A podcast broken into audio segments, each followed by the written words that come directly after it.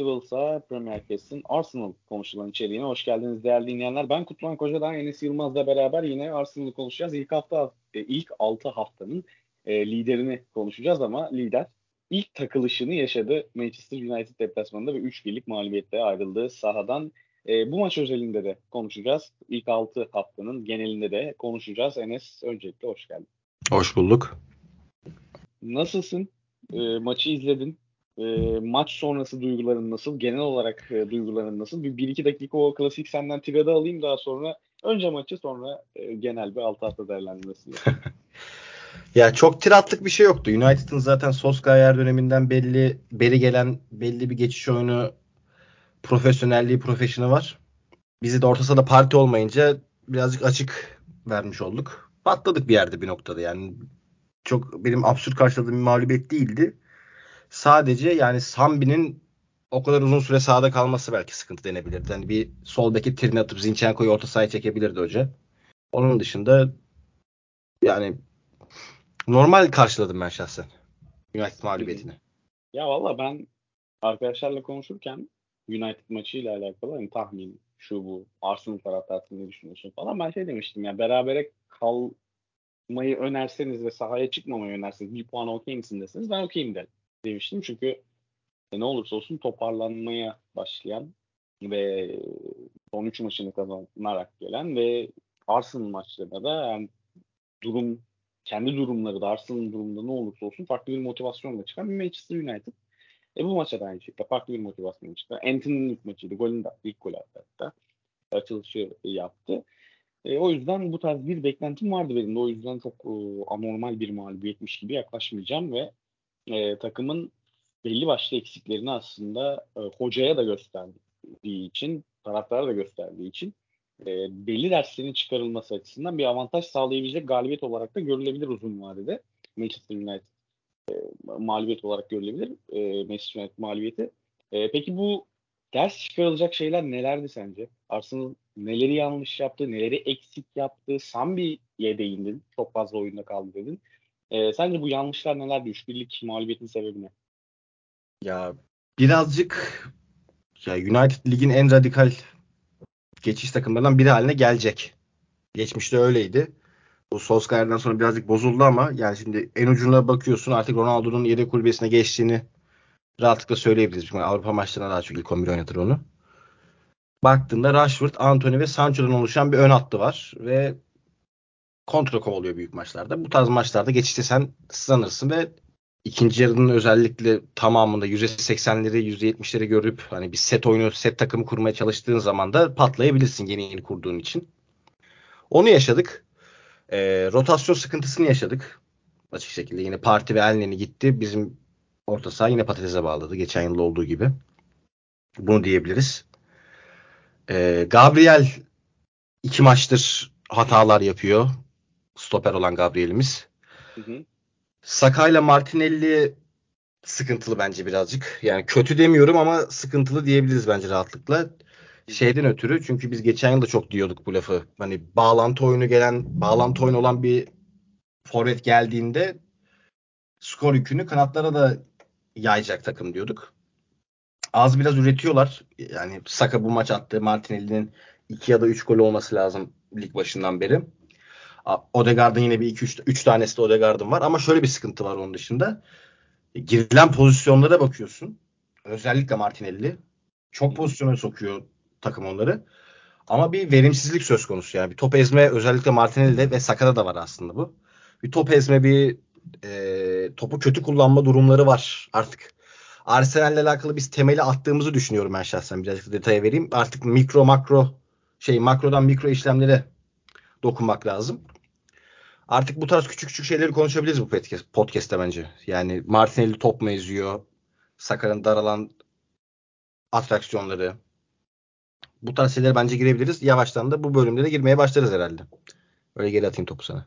Bu, bu bölümlere girmeye başlayacağız. Zaten şöyle bir istatistik var. Ee, Manchester United 1.35 XG'den bu 3 golü çıkardı. Her ne kadar 3 golde özellikle biri zaten boş kaleye.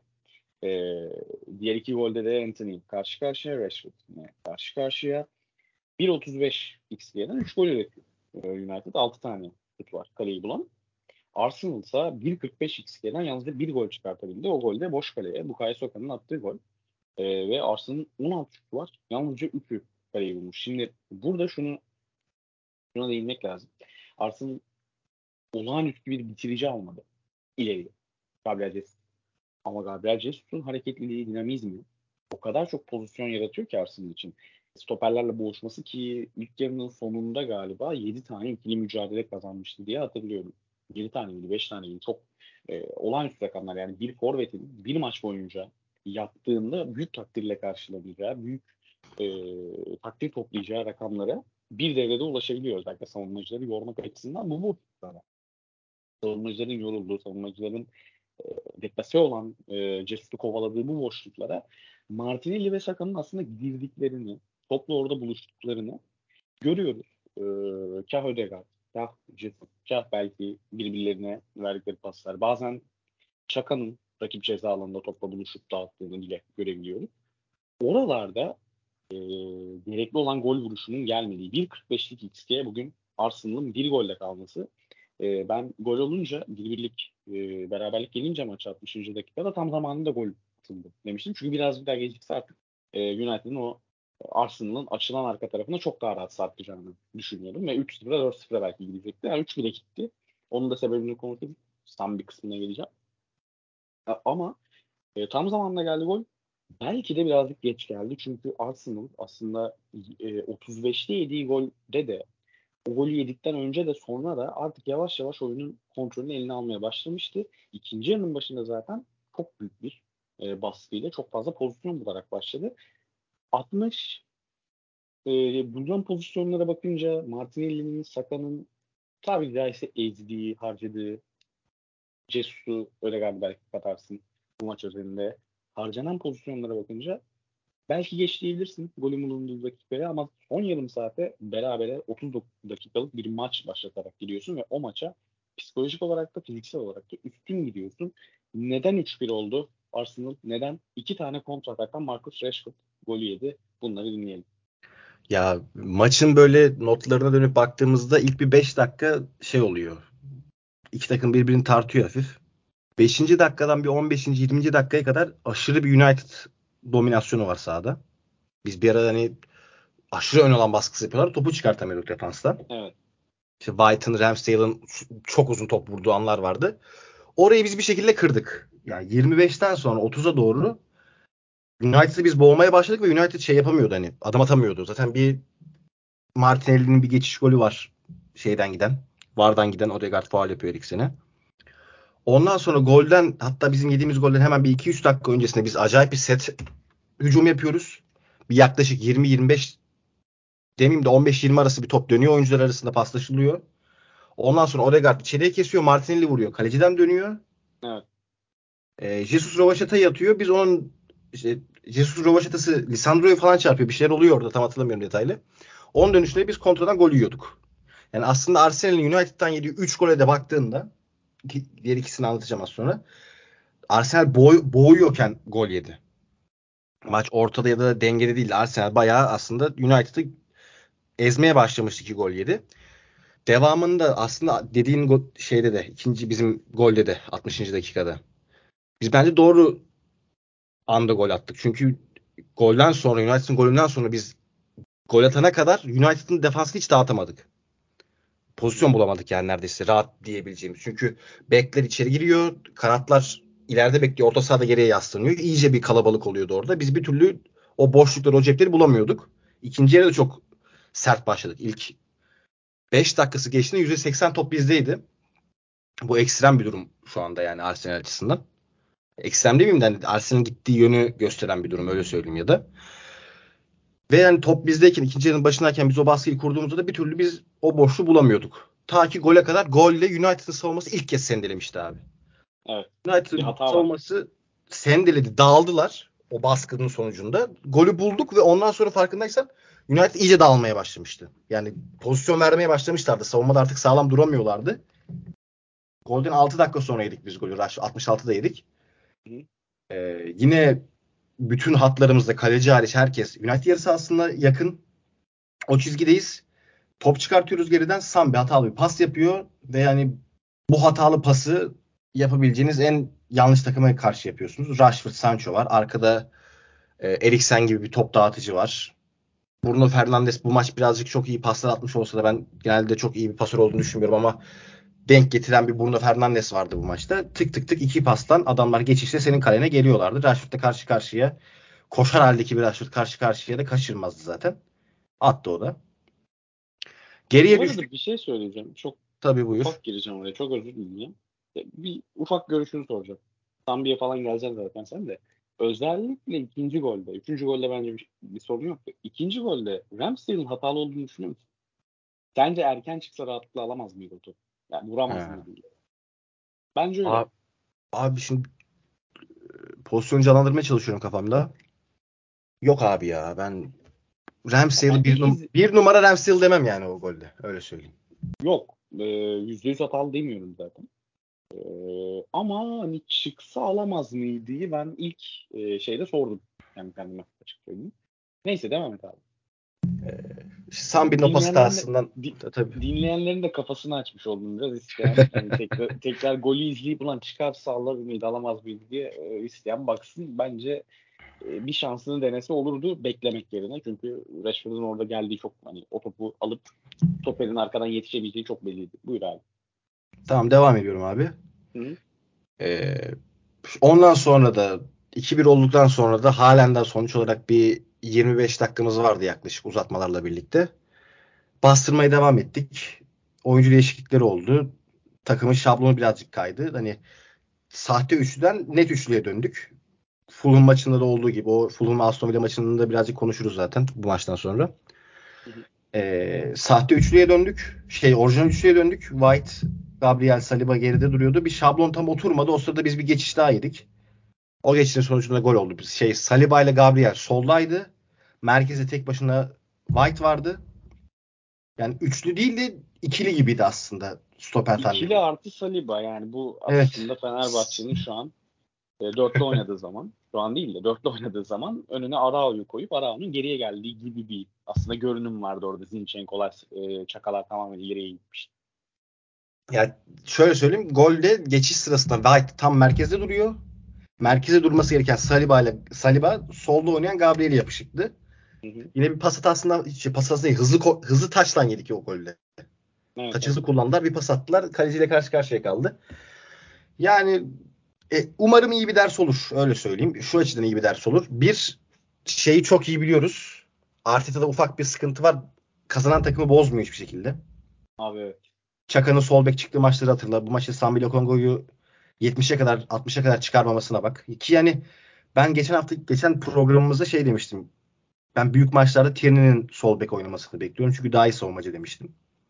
Yani sen Zinchenko'yu sol bek atıp Sambi'yi orta sahada başlatacağına ayağı daha temiz ve daha tecrübeli olan Zinchenko'yu orta sahaya atıp baskı kırıp sol bekte daha iyi bir savunmacı kullansan mesela bu maç planında daha iyi olabilirdi. Çünkü rakibin senin e, çok sert bir kontra takımı. Geçiş takımı. Neyse devam ediyorum. De alınacak derslerden biri bu işte. Arteta'nın belki birazcık daha gelen takımı arada bir de olsa bozmasına vesile olabilir. Hollandacılık yapmaya devam edersek. İkinci olarak şeyi sayabilirim. Ya şey çok önemli olacak bence. Biz şu anda bir yandan ufak ufak Alon Notting'i de izliyoruz. Geçen sezonunda hatırlıyorum daha net o yüzden şu anda. Şey e, geçen yıl abi bizim takım bir maç kaybettiği zaman birazcık tatlar kaçıyordu ya. Bir iki Tabii. hafta kıçı başı toparlayamıyorduk. Bakalım işte bu sezon o olacak mı? Bence United mağlubiyeti onun cevabını verecek bize önümüzdeki haftaki maçta. E, bu kırıcı bir mağlubiyet.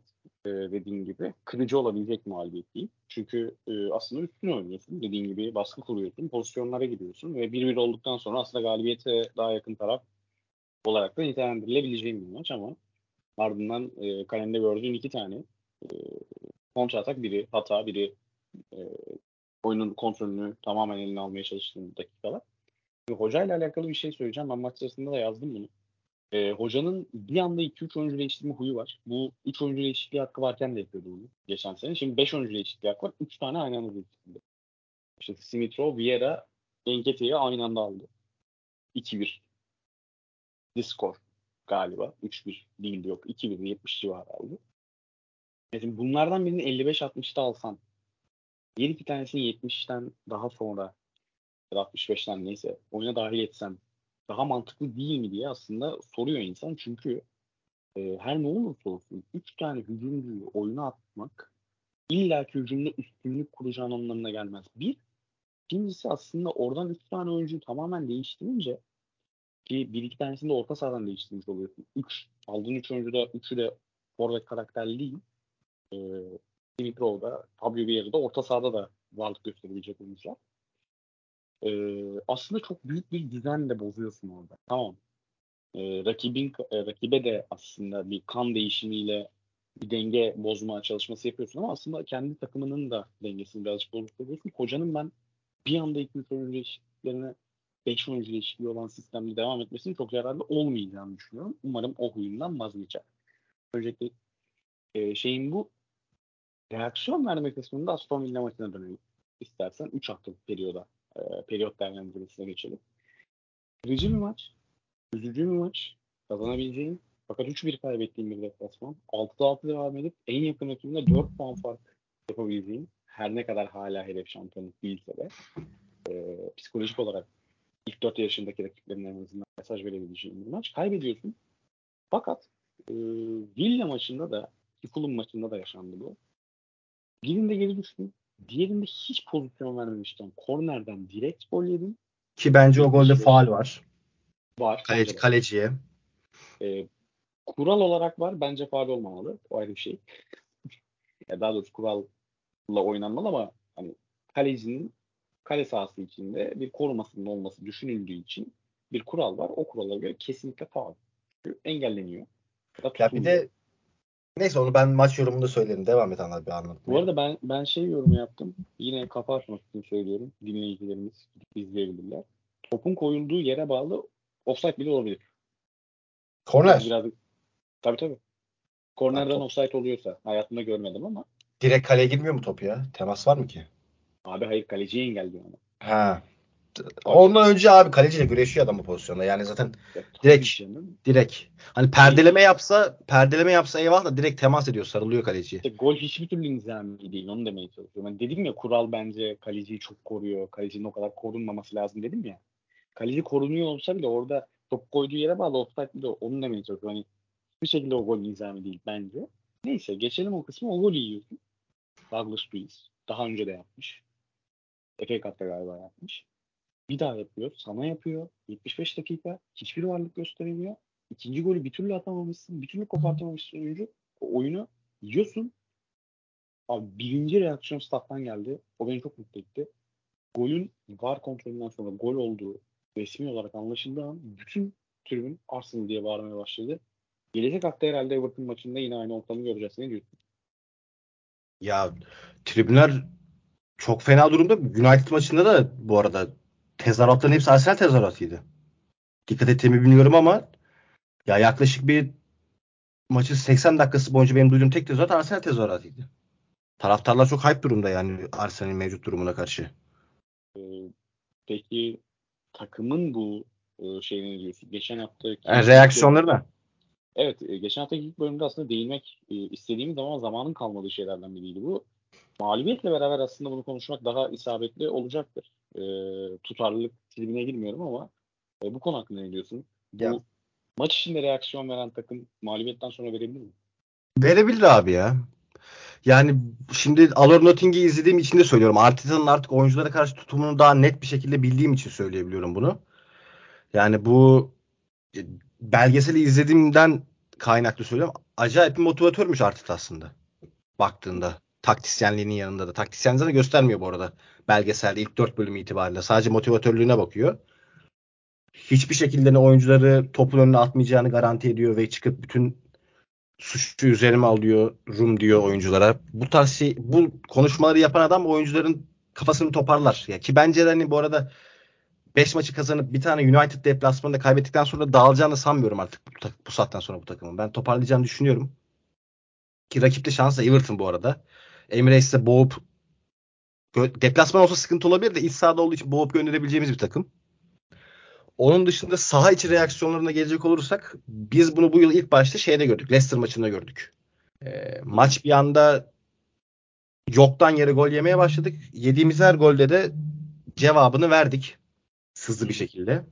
E, ondan sonra bunu şey maçında da gördük. Fulham ve Aston Villa maçlarında da gördük. Fulham maçında geriye düştük. Gabriel'in bir pas hatası sonucunda Mitrovic aldı gitti. Yok Golü direkt, buldu. e, çekişme hatası ya. Pas vermeye çalışıyordu. Yani verecekti artık. Veremeden Mitrovic aldı. Yani pas hatası bile denmez yani. Onu Ya, pas hatasına varamadı doğa doğrusu evet. Yani olacaktı. Pas bile atamadı. Ondan. Evet sonra. Fulham gibi aslında geçmiş yıllardan farklı bir profil sergileyip artık Premier Lig'in orta sırada takımı diyebileceğimiz bir takıma karşı geri dönüşü yapıyorsun. Everton şey Aston Villa maçı kusursuza yakın oynamışsın. Bir tane nizami ve saçma sapan şey bir tane nizami olmayan ve saçma sapan kornerden gol yiyerek radikal bir gol yiyerek e, beraberliği sağlıyorsun ve az süre var. Golden hemen sonra gidip gol atıyorsun. Yani bir iki dakika geçmeden gol atıyorsun. Ya bunlar o bahsettiğimiz mental gücü getiren şeyler bu mental gücü artık yavaş yavaş şeylerde de görmemiz lazım. Büyük maçlarda. United maçı aslında işte yensek şey olabilecek bir maçtı. Hani kaldı 33, kaldı 32, kaldı 31 diye sayıyorum ya ben grupta. Evet. Ya United maçını yenseydik ciddi ciddi hani ben geçen program Yok, yok. dediğim için gönül rahatlığıyla söyleyebiliyorum şu anda. Bence bu takım şampiyonluğu oynamaya hazır değil. Evet. Ama United deplasmanda yenseydik hani acaba iyi ilk ben o zaman kafamda kurardım. Şahsen. Hani acaba olabilir mi sorusu United yenseydik gelirdi. Halen daha vaktimiz var, zamanımız var mesajını da almış olduk bu mağlubiyetle. Bence bu şey beklentileri düşürmek açısından da bence şey olabilir bu arada. Ee, iyi olabilir. Çünkü hani yavaş yavaş şakasız 5'te 5'le başlamış bir takım var ve hype oluşmaya başlıyordu. Ona bir fren vurmuş olması güzel. Fulham maçına kadar yine kesintisiz gitmemiz lazım bence bizim bu saatten sonra. Bence ilk Evet. dörde biz bu yıl garanti gireceğiz de. Yani bir Heh. çok ekstrem olaylar başımıza gelmezse. Ama işte ilk dörde girmek ya dördüncü olmak var, ikinci olmak var. Bunun artık savaşını vermemiz lazım bu sezon. Tottenham maçına kadarki fikstürü bence bunun çok belirleyici olacak. Oradan sonra zaten Tottenham, City ve Liverpool maçları arda arda sıkıntı da çıkabilir oralarda. İlk 6 hafta lider geçtikten sonra ilk 4 şansın ne diye aslında sana bir e, soru soracaktım. Hatta programın son soru soracaktım ama sen yanıt verdin. Ben şöyle yorum yapacağım. Bu arada bir sorun daha var. Orayı geçeriz. E, oraya geçeriz ve ondan sonra kapatırız. E, uzun vadede e, takımın hedefini etkileyebilecek etkilemesi muhtemel bir şey soracağım sana etkiler mi diye. Öyle söyleyeyim. Fulham'a kadar kayıtsız devam etmenin önemine e, dikkat çektiğin iki tane maç. Everton ve Brentford maçları olacak. Gerçekten bu takımın e, zaafı ne? Ne olabilir? E, ilk dört yarısında bu takımı ne etkileyebilir? Büyük maçlarda bu takımı ne etkileyebilir? United birazcık gösterdi. Bu açıdan ders çıkarılması açısından tekrar vurguluyorum. İyi bir mağlubiyet olabilir bu. Yani tam bir ısrarı veya artık kadro genişledi. Partey'in olmadığı zamanda bile işte Şaka Zinchenko sol tarafa Tierney atıp yapabileceğin bir e, seçenek var. Bu tarz genişlikleri kullanmaktan kaçınmamak lazım. Belki üçlüye dönmek lazım. Belki e, sol tarafa sol kanat beke Zinchenko atıp sağ kanat beke Saka attığın işte Gabriel Jesus'la e, Tierney'i en e, özür diliyorum. Ödegaard'ı en önde konumlandırıp arkaya 3 tane orta sahanın olduğu bir biri hücumcu, iki tanesi normal belki bir e, seçeneğin sunulabileceği bir şey olabilir. Genişlemesi açısından hani eskiye bağlı kalmamak açısından önemli bir mağlubiyet oldu. Belki de önemli bir mağlubiyet oldu. Ders çıkarılabilecek. Toparlanma açısından dediğim gibi Arsene, e, Arteta'nın Arsenal'ı o kültür, kültür, kültür, bir kültür oluşturmalıyız. O kültürle düştüğü yerden kalkma ve beraber kalkma. Kimsenin yerde kalmaması, hep beraber yükselmesi felsefesi yatıyor. Bugün evet Sami kötü bir maç geçecekti. E, bugün evet Saka, Martinelli'ye gelen fırsatları değerlendiremediler ama e, bu fırsatlar tekrar gelecek. E, bu fırsatlar Everton maçında muhtemelen tekrar gelecek. Brentford deplasmanında ki zor bir deplasman olacak muhtemelen gelecek. Avrupa mesaisi başlıyor. Kadrodaki her oyuncunun e, süre alacağı sezonun o yoğun kısmına giriliyor. Özellikle Dünya Kupası olduğu için her hafta için neredeyse. Maç oynanacak. Dolayısıyla her hafta iki maç oynanacak neredeyse. Burada Fabio Vieira'ların, Emil Smith ne kadar önemli olduğu ortaya çıkacak ve psikolojik anlamda kim ayakta kalabilirse formayı o almaya devam edecek ve Premier Lig uzun bir maraton. Bu maratonda bu tarz sınavlar olacak. Hele ki senin de son söylediğinde bu takım hala şampiyonluğa oynamaya hazır değil.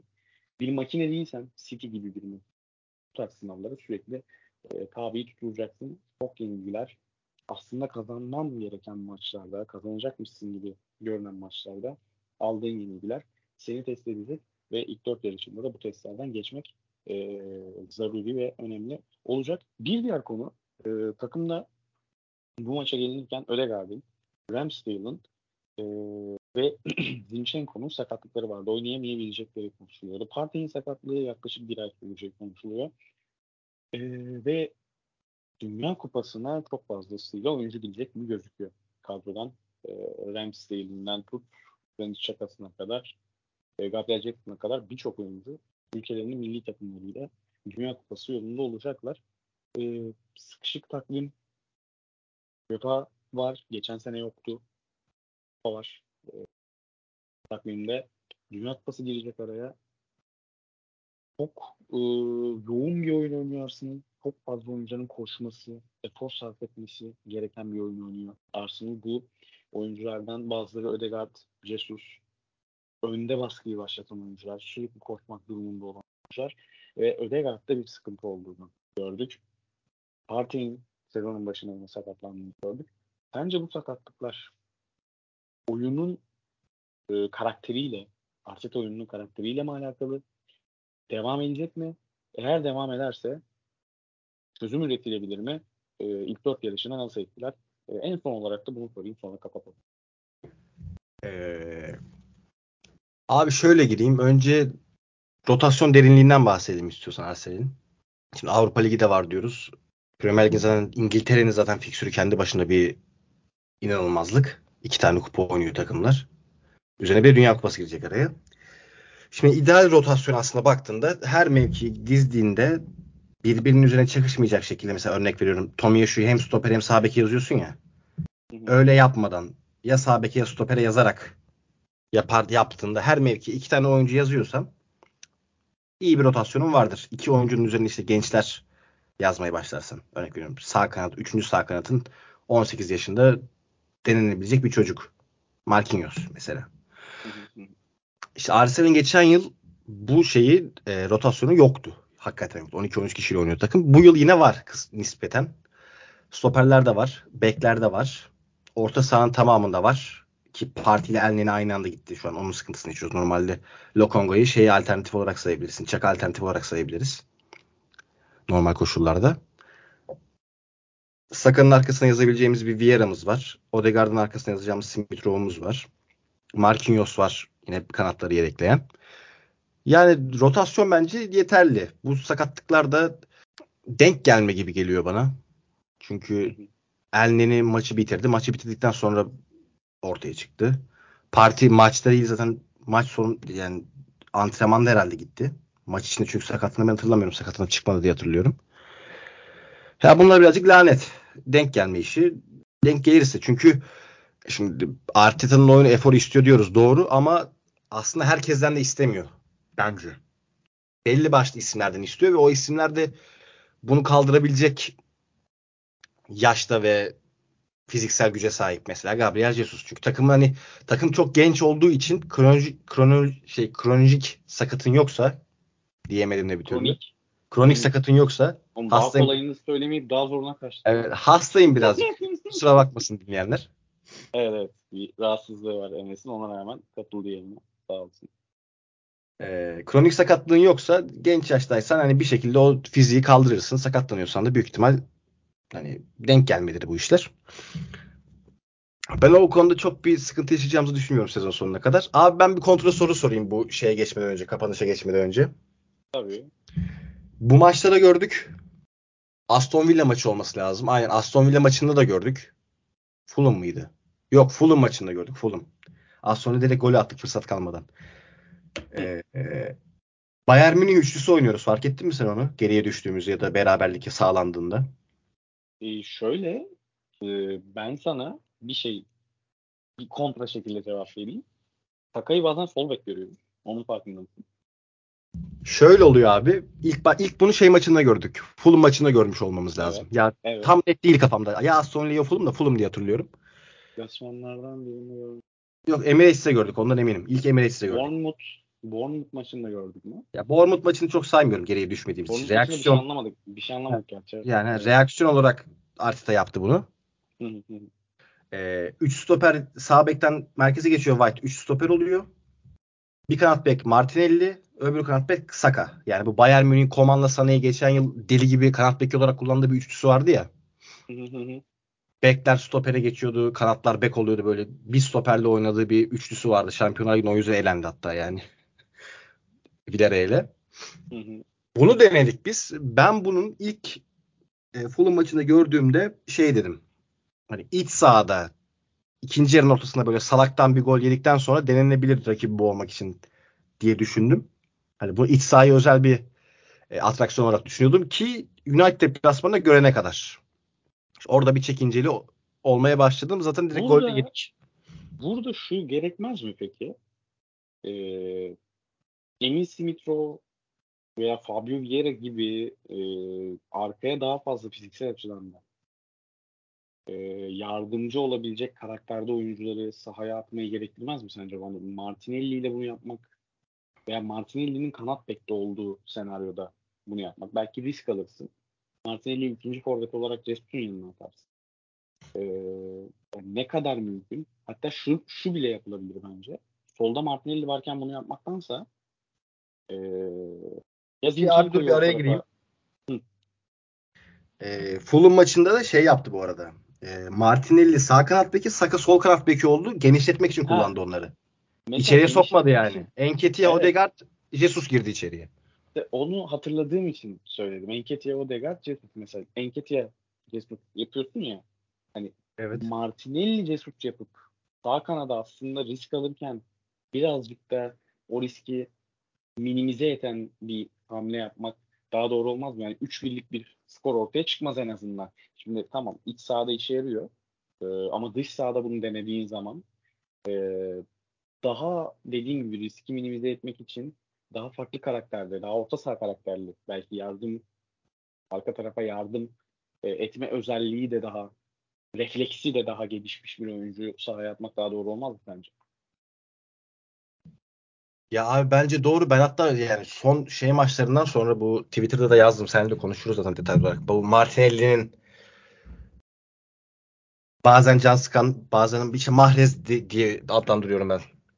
Hani tuttuğunda Biraz çok işe buyruk. Ya tuttuğunda işe yarayan, tutmadığında sıkıntı çıkaran bu başına buyrukluğunu hamle olarak kullanmak ve Smith Rowe'u ilk 11'e geri monte etmek bana daha mantıklı geliyor. Çünkü geçen yıl hatırlıyoruz Smith Rowe'un bir 10 maçlık, 12 maçlık falan böyle çok istikrarlı bir şekilde skor ürettiği bir dönem vardı. Martinelli gelip onu kesene kadar. Ve şu anda da hani Ar- Arsenal aslında kaç maçtır baktığında 6'lara 7'lere gidecek maçlar oynayıp maksimum 4'ü gördü. Ve bunun sebebini Saka ve Martinelli olarak ben şahsen yorumluyorum. Ya bu durumda da Martinelli bir hamle oyuncusu olarak rakip yorulduğunda enerjisiyle fark yaratan bir hamle oyuncusu yapıp e, daha ayağı daha net, daha pasör ve skor üretebildiğini de göstermiş olan Smith Rowe'u ilk 11'e atmak bana şahsen daha doğru geliyor. Şeye gelecek olursak da eee, bu üçlüde kanat bekini Martinelli yap, yapıp yapmama konusunda. Şimdi şöyle düşünüyor bence Arteta. Eee Saka'yı sola atıyor. Saka solak. Martinelli sağ atıyor. Martinelli sağ ayaklı. Şimdi sağ bek rotasyonuna bakıyorsun şu anda kullandığı aktif. White'dan şey var. Tomiyasu var ve arkada Cedric kalıyor. Eee Tomiyasu ile White zaten stoper olarak koyduğu bekler. Onları o yüzden kanat bek olarak adlandırmıyorum ve Cedric kalıyor. Ee, rakibi genişletmek için çizgiye basabilecek hücumcu sağ ayaklı sağ bek. Ve Cedric'in de e, takımın direkt Transfermarkt'tan kadrosunu açtığında en altlarda yazacağın kaliteye sahip oyunculardan biri. O yüzden sahaya atmak istemiyor bence. Smith Rowe'a falan baktığında da hani sağ kanat beke Smith attığını düşünüyorum ben bu üçlüde Ben sol geçtiğinde. kanat bek diye şey yaptım da sen sağ ayaklı sol ayaklı diye açıklayınca tamam oturdu şu anda. Zinchenko'yu da o yüzden çıkartıyorsun. Yani Saka'yı çıkartamayacağı için çıkartıyor. Abi şey istiyor orada da bence. Birazcık daha hız ve tempo istiyor. Smith Rowe daha orta saha karakterli bir adam olduğu için Evet. Tamam. Martinelli de 60 metre 60 70 metre geri dribbling atabilir ama ya Smith onu bir kere atar. İkincide geride kalma ihtimali daha yüksek. Daha da ağır bir adam zaten. Bence o yüzden öyle yapıyor. Gabriel şey Martinelli ile Saka'yı yapıyor. Bekle. Yani bence sağ ayaklı bir yani Saka'nın sağ ayaklı versiyonu olsaydı Martinelli koymazdı bence de. Yani e, o aslında birazcık bizim kadro derinliği e, muhabbetine geliyor. Yani bu kadar şeyi konuşmak bile, yani bu kadar farklı çözümler sunabiliyor olmak bile veya bu kadar farklı çözümleri analiz edebiliyor olmak bile 12-13 kişilik kadronun nasıl 16-17 kişiye bir anda e, yükseldiğinin kanıtı 5 transferin 4'ünü Marquinhos kenarda bakıyorum. E, direkt olarak rotasyonda süre bulabileceği bir Arsenal var ve e, psikolojik yansımaları bu maçın ne olacak? Sakatlıklar, Elnini'yi ben söylemeyi atladım. Söylemeyi unuttum. Elnini de e, sakatlar arasında. E, Partey'in Tottenham maçına kadar belki de e, gelmeyeceği, gelemeyeceği e, söz konusu. Arada Everton maçı var. Brentford maçı var. Biz muhtemelen e, Tottenham maçından sonra e, bir program daha yaparız arada. Veya belki Tottenham maçı öncesi bir tahmin programı yapabiliriz.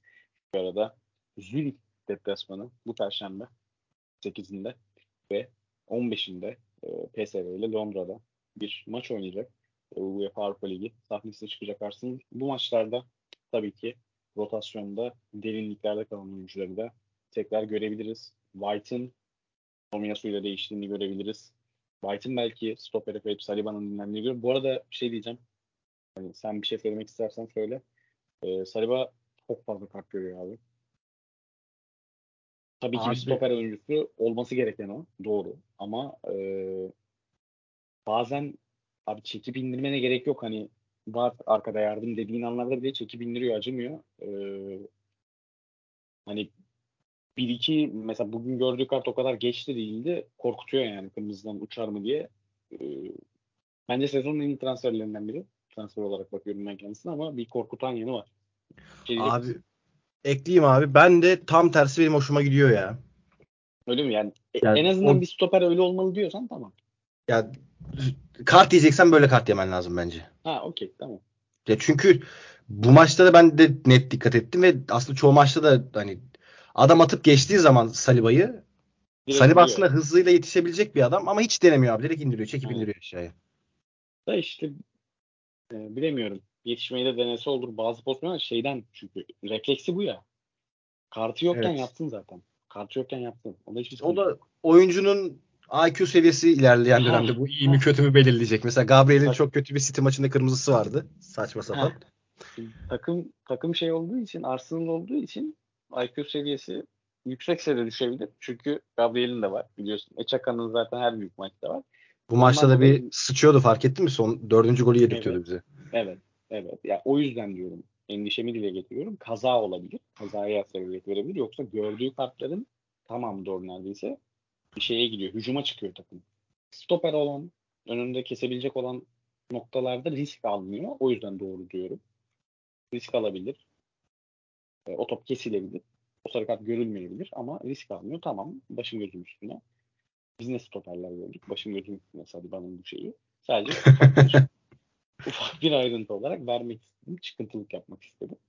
Ee, onun dışında e, dediğim gibi zor fikstüre doğru gidiyoruz. Zor Ekim e, fikstürüne e, doğru e, gidiyor Arsenal. Çünkü Ekim'de 1, 2, 3, 4, 5, 6, 7, 8, 9 tane maç oynayacak e, Arsenal ve bu 9 maçın 3'ü Tottenham, Liverpool, e, City'ye karşı olup bir tanesi Leeds deplasmanında olacak. Brentford deplasmanı da zor bence. Ee, o şeyde Eylül'de o. Ekim'dekileri saydım. Tamam. Ekim'dekileri saydım. Zorlu Ekim fikstürüne giderken e, iyi ara öncesinde oynanacak son maç.